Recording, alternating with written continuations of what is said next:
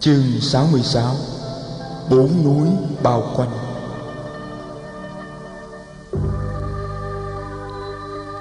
Một buổi sáng tinh sương, Đại Đức Mục Kiền Liên tìm đến Phật, Hai mắt ướt đậm Phật hỏi duyên cớ, Đại Đức thưa.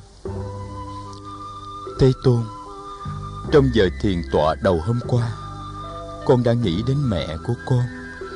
Và con đã dùng định lực để quán chiếu Về nỗi nhớ niềm thương của con đối với mẹ. Con biết là trong thời niên thiếu Đã có đôi lần con làm cho mẹ con buồn. Nhưng con cũng biết Đó không phải là nguyên do của nỗi buồn thấm thía của con. Nỗi buồn thấm thía của con phát sinh từ ý nghĩ là con không làm được gì để giúp mẹ con lúc bà còn sống. Và con cũng không làm được gì để giúp mẹ con sau khi bà đã mệnh chung. Bạch Thế Tôn, nghiệp chướng của mẹ con rất nặng. Hồi sinh tiền, bà đã từng tạo ra nhiều ác nghiệp. Con biết chắc rằng bây giờ những ác nghiệp ấy vẫn còn theo đuổi và tiếp tục làm cho mẹ con bị khổ đau. Trong giờ thiền định con thấy hình ảnh này con thấy con đi thăm mẹ con ở một nơi thật tối tăm, ẩm thấp. Mẹ con than đối. Bà gầy ốm như một bóng ma. Con lấy cơm trong bình bát dâng lên. Mẹ con bốc cơm ăn. Nhưng khi mẹ con đưa cơm vào tới miệng thì cơm ấy biến thành than hồng. Mẹ con không thể nào nuốt được, phải nhả ra. Thế Tôn, hình ảnh đó con không thể nào quên được. Con không biết làm cách gì để cho nghiệp chướng của mẹ con được tiêu trừ và cho thân tâm của mẹ con được nhẹ nhàng siêu thoát. Phật hỏi, Hồi sinh tiền, mẹ của thầy đã tạo những ác nghiệp nào? Bạch Thế Tôn, hồi sinh tiền, mẹ con đã không chịu sống theo chánh mạng. Nghề nghiệp của bà buộc bà phải sát hại rất nhiều sinh mạng của các loài hữu tình Mẹ con lại là người không biết tu theo chánh ngữ. Bà đã gây nhiều khổ đau cho kẻ khác vì những lời nói của bà. Bà bứng cây sống, trồng cây chết. Con không dám kể hết chi tiết về những ác nghiệp của bà để Thế Tôn nghe.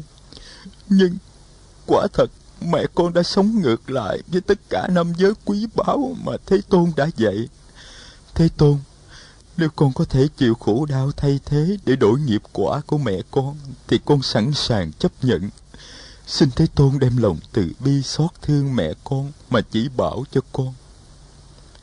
Phật nói, Một kiền liên, tôi rất cảm động về tấm lòng hiếu thảo của Thầy đối với mẹ.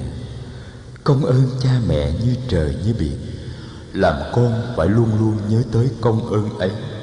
Ngày cũng như đêm, gặp thời không có phật và không có các bậc thánh hiền phụng sự cha mẹ tức là phụng sự phật và các bậc thánh hiền mục kiền liên thầy đã cố gắng để chuyển hóa mẹ thầy khi bà còn sống thầy lại còn lo lắng để chuyển nghiệp cho mẹ thầy khi bà đã chết. Điều đó chứng tỏ thầy là một người rất có hiếu đối với cha mẹ. Tôi rất mừng vì điểm đó. Mục kiền liên điều căn bản nhất mà mình có thể làm để báo hiếu cho cha mẹ là sống một đời sống đẹp đẽ, hạnh phúc và đức hạnh. Như vậy là vừa đền đáp được công ơn sinh dưỡng, vừa đền đáp lại kỳ vọng của cha mẹ nơi con cái trường hợp của thầy là một trường hợp thành công. Đời sống của thầy là một đời sống có an lạc, có hạnh phúc, có đạo hạnh.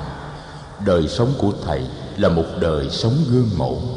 Thầy đã và đang quá độ được bao nhiêu người, giúp họ đi về con đường chánh. Nếu đem đời sống và công đức ấy mà hồi hướng và chú nguyện cho mẹ, thì chắc chắn hành nghiệp của mẹ thầy sẽ được chuyển biến một cách đáng kể một kiền liên. Tôi sẽ chỉ cho thầy một phương pháp màu nhiệm và hữu hiệu để giúp mẹ. Đến ngày tự tứ mãn khóa an cư mùa mưa, thầy nên thỉnh cầu toàn thể đại chúng hợp lực chú nguyện cho mẹ thầy. Nên biết, trong đại chúng có nhiều vị khất sĩ, đạo lực và đức hạnh rất lớn. Nếu thầy phối hợp đạo lực và đức hạnh của thầy với đạo lực và đức hạnh của tất cả các vị ấy thì sức chú nguyện sẽ hùng mạnh vô cùng. Và nhờ nhân duyên đó, nghiệp chướng của mẹ thầy sẽ tiêu tan, và bà sẽ có cơ hội thấy và đi vào con đường chánh pháp. Tôi nghĩ là trong đại chúng có thể cũng có những vị có tâm trạng như thầy. Vì vậy, ta nên tuyên bố điều này ra trong đại chúng.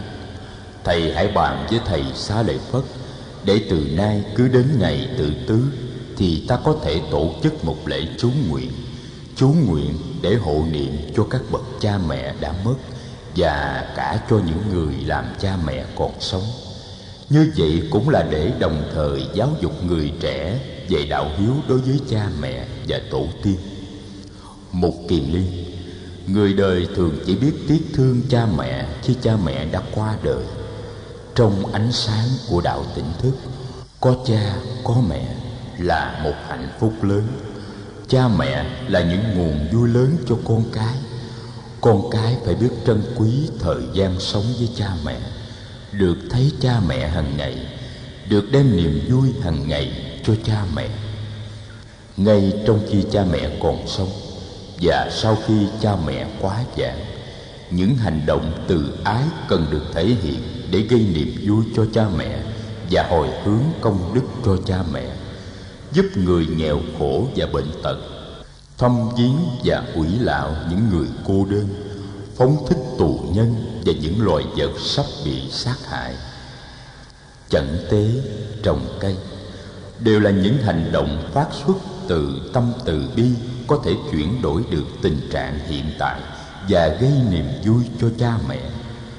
Trong ngày tự tứ của tăng đoàn khất sĩ, chúng ta nên khuyến khích mọi người làm những việc như thế.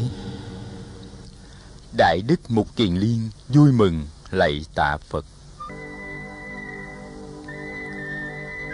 Chiều hôm ấy, khi đi thiền hành tới cổng tu viện trúc lâm, phật thấy xa giá của vua basenadi cũng vừa dừng lại trước cổng.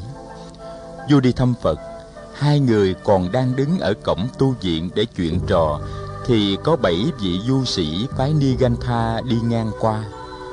Họ là những người tu khổ hạnh, lõa hình, tóc và râu không cạo, móng tay móng chân để dài không cắt. Trông thấy họ, vua Basenadi xin lỗi Phật và đi ra chào đón các du sĩ. Vua lạy xuống rất cung kính trước bảy vị du sĩ và nói: Thưa các vị cao đức, trẫm là Basenadi vua nước Câu Tắc La vua lại và nói ba lần như thế rồi mới chào họ và trở về với phật. Đợi cho họ đi khuất, vua hỏi. Bạch thế tôn, theo thế tôn thì trong bảy vị du sĩ đó có vị nào chứng quả a la hán chưa? Hoặc có vị nào đang đi trên con đường đến quả vị ấy? Phật đáp. Đại dương ngài sống cuộc sống dương giả và thân cận với giới chính trị nhiều hơn với giới đạo sĩ, nên ngài khó mà biết được ai là người đã giải thoát và ai chưa giải thoát. Đại dương gặp gỡ đôi lần và nhìn vào bề ngoài của một vị đạo sĩ thì khó mà biết được họ có giác ngộ hay không. Chỉ khi nào ta sống bên họ và có thì giờ nhận xét họ, ta mới biết được họ có giải thoát hay không có giải thoát. Đi lâu mới biết đường dài thân cận lâu ngày với một người, sống với người ấy trong những hoàn cảnh khó khăn nghe người ấy nói năng và đàm luận, ta mới thấy được mức độ trí tuệ, đức hạnh và sự chứng đắc của người ấy. Vua biểu đồng tình với phật. Bạch thế tôn, con cũng thấy như vậy. Mỗi khi con gửi các thám tử đi do thám tình hình các nơi, những người này thường phải hóa trang để cho người ta không nhận ra được họ. Con nhớ là khi những thám tử này về cung trình diện, chính con cũng không nhận ra được họ. Con tưởng họ là những người không quen chỉ khi nào họ lột bỏ những đồ hóa trang, đi tắm rửa mặt và mặc áo quần của chính họ vào thì con mới nhận ra được họ. Thế tôn thế tôn nói rất đúng. Ta không thể nhận ra được đức hạnh, trí tuệ và sự chứng đắc của một người nếu ta không có được cơ hội để biết về người ấy một cách chính chắn. Phật mời vua đi bộ về phía tịnh thất của người. Vào đến tịnh thất, Phật bảo thầy A Nan Đà bắt ghế trước sân mời vua ngồi. Sau khi an tọa, vua bạch với Phật: "Thế Tôn, con đã 70 tuổi rồi. con nghĩ là con phải để nhiều thì giờ hơn vào việc tu học của con. Con phải tập ngồi thiền và đi thiền hành nhiều hơn trước. Thế tôn công việc triều chính quá bận rộn. Nhiều lúc ngồi nghe phật giảng mà con cũng ngủ gục. Con lấy làm xấu hổ quá. Bạch thế tôn con lại có cái tật ăn nhiều. Con nhớ có một buổi trưa ăn no quá tới chùa con buồn ngủ chi lạ. Con ra ngoài sân tu viện đi thiền hành cho bớt buồn ngủ, mà cũng vẫn buồn ngủ như thường. Hôm đó con vừa đi vừa ngủ gục. Đến nỗi gặp thế tôn, con cũng không thấy và con đã dấp vào thế tôn. Thế tôn, có nhớ việc này không? Phật cười, tôi có nhớ, đại dương đại dương ăn ít thôi, thì thân tâm sẽ nhẹ nhàng hơn và công việc chính trị cũng như công phu tu tập cũng sẽ có phẩm chất hơn. Nếu muốn thành công trong việc này đại dương nên nhờ hoàng hậu malika hay công chúa vajiri chăm sóc về thực phẩm hàng ngày cho đại dương về phẩm cũng như về lượng. Vua chắp tay lĩnh giáo. Phật nói đại dương nên để thêm thì giờ mà lo về sức khỏe và sự tu tập của mình bây giờ tuổi đại dương đã cao. Nếu không lo tu tập thì đại dương không còn nhiều thì giờ nữa. Đại dương, ví dụ có một người hộ vệ thân tín của đại dương từ phương đông trở về báo cáo với đại dương là có một hòn núi vĩ đại cao gần bằng mặt trời đang tiến dần từ phương đông tới. Và trên đường đi, trái núi ấy nghiền nát tất cả những sinh vật nào nó gặp dưới chân. Đại dương đang lo lắng thì một người thân tín của đại dương từ phương tây về báo cáo rằng, từ phương tây cũng có một trái núi vĩ đại như thế đang tiến tới. Rồi những người thân tín của đại dương từ phương bắc và phương nam cũng về báo cáo là có hai hòn núi vĩ đại từ các phương trời ấy đang từ từ tiến tới phía đại dương. Ngọn núi nào cũng nghiền nát với chân mình tất cả những sinh vật trên đường. Đại dương biết là bốn ngọn núi từ bốn phương đang áp tới, và mạng sống của đại dương sẽ không thể kéo dài. Đại dương không còn nhiều thì giờ.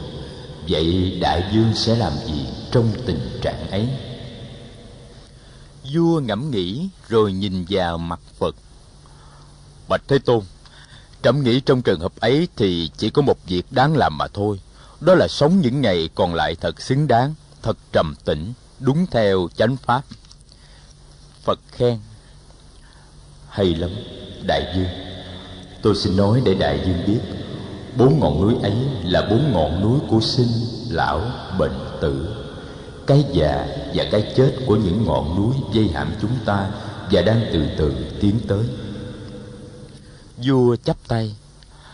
Bạch thế tôn, biết được cái già, cái chết đang dây quanh và tiến tới con nghĩ chỉ có một cách là đem những ngày tháng còn lại để sống theo chánh pháp, sống thật trầm tĩnh, làm tất cả những việc thiện nào có thể làm và xây dựng cho các thế hệ tương lai. Vua đứng dậy làm lễ phật và ra về. Mùa mưa năm nay, các đạo sĩ và bà la môn đủ các giáo phái về xá vệ đông lắm. Các buổi thuyết giảng của họ được tổ chức khắp nơi và dân chúng thủ đô thỉnh thoảng được mời tới dự những cuộc đàm luận giữa những vị đại diện của các giáo phái. Những chủ thuyết khác nhau có dịp được trình bày. Trong giới môn đệ của phật, cũng có nhiều vị đi dự những cuộc đàm luận này. Họ về chùa kể cho phật và các thầy nghe những điều họ nghe và thấy. Họ nói không có vấn đề siêu hình nào mà các vị đạo sĩ lại không đặt ra, và vị nào cũng tự nhận thuyết của mình là đúng thuyết của kẻ khác là sai. Ban đầu thì họ chỉ tranh luận nhẹ nhàng, nhưng rốt cuộc, phần lớn đều nổi nóng và cuối cùng người ta bắt đầu nói nặng với nhau và lên án nhau bằng những lời lẽ thật cay độc. Phật kể cho môn đệ nghe ngụ ngôn sau đây. Là ngày xưa có một ông vua thật ngộ nghĩnh. Ông cho mời những người mù trong xứ đến. Những người mù từ khi mới được sinh ra vua cho dắt tới một con voi. Vua bảo những người này sờ voi và cho biết con voi như thế nào. Có người sờ chân voi, nói voi giống cái cột nhà. Có người sờ đuôi voi, nói voi giống cái phất trần. Có người sờ tai voi, nói voi giống cái rổ. Có người sờ ngà voi, nói voi giống như một cái cọc. Có người sờ bụng voi, nói voi giống cái bồ chứ thóc có người sờ đầu voi, nói voi giống như cái lu nước. Ngồi lại với nhau, những người mù này không ai đồng ý với ai về hình thù của con voi. Họ cãi nhau kịch liệt. Ông vua thấy thế rất lấy làm thích thú. Và phật nói, các vị, những gì quý vị thấy và nghe chỉ là một phần của sự thật. Nếu ta cho đó là toàn thể sự thật, tức là ta bóp méo sự thật người tu học phải có tâm khiêm nhượng, biết rằng cái thấy, cái hiểu của mình còn nhỏ bé. Và mình cần phải nỗ lực học hỏi và thực tập tinh tiến thêm mãi. Người tu học phải có tâm cởi mở, biết rằng nếu cố chấp vào tri kiến hiện tại, cho đó là chân lý tuyệt đối, thì mình sẽ bị kẹt và đánh mất cơ hội tiếp xúc với chân lý của thực tại mầu nhiệm. Khiêm nhượng và cởi mở là hai điều kiện thiết yếu của sự tiến thủ. Kiện thiết yếu của sự tiến thủ. Kiện thiết yếu của